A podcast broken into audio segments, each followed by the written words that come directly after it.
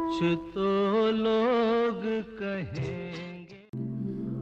पाँच हज़ार से अधिक गाने लिखे और कई गाने गाए भी ऐसा गीतकार जिसके गानों के कारण ही कई फ़िल्में सुपरहिट हुई और कई स्टार सुपरस्टार बन गए।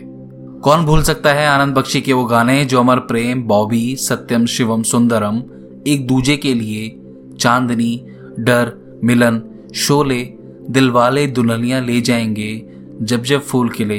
जैसी सैकड़ों फ़िल्मों में दर्शकों को सुनने को मिले हैं। जी हाँ, हम आज बात कर रहे हैं आनंद बख्शी के बारे में। जुलाई 1920 में रावलपिंडी में जन्मे आनंद बचपन से ही फ़िल्मों के दीवाने थे, लेकिन घर वाले उनकी इस इच्छा के सख्त खिलाफ थे। यही वजह रही कि वह 18 साल की उम्र में ही घर से भाग निकले।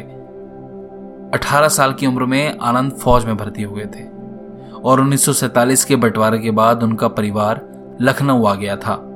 यहाँ टेलीफोन ऑपरेटर की नौकरी लग गई और अपने सपनों को पूरा करने के लिए मुंबई के चक्कर लगाने शुरू कर दिए।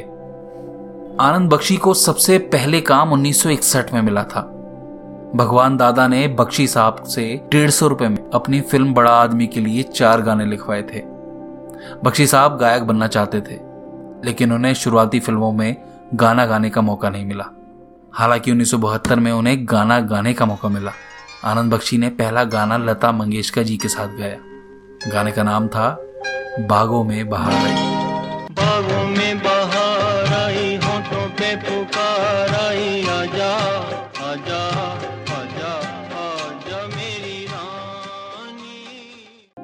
इसके बाद आनंद बख्शी ने चरस फ़िल्म में भी गाना गाया कि आजा तेरी याद आई। के आजा तेरी याद आई। के आजा तेरी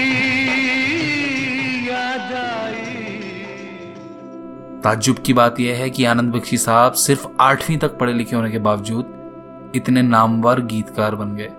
उनकी पहली फ़िल्म बड़े आदमी के गाने अधिक नहीं चल सके। लेकिन अगले ही साल राज कपूर ने उनसे अपनी मेहंदी लगी मेरे हाथ में, फ़िल्म में गाना लिखने का मौका दिया।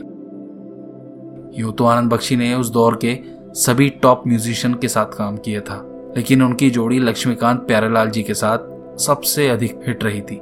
आनंद बख्शी को चार बार सर्वश्रेष्ठ गीतकार के रूप में फ़िल्म फेयर अवार्ड से भी नवाजा गया था। आनंद बख्शी साहब ने अपने पूरे जीवन में पाँच हज़ार से भी अधिक गाने लिखे थे। उनका सबसे प्यारा गीत है वो गाना था कुछ तो लोग कहेंगे लोगों का काम है तो लोग कहेंगे लोगों का काम है कहना।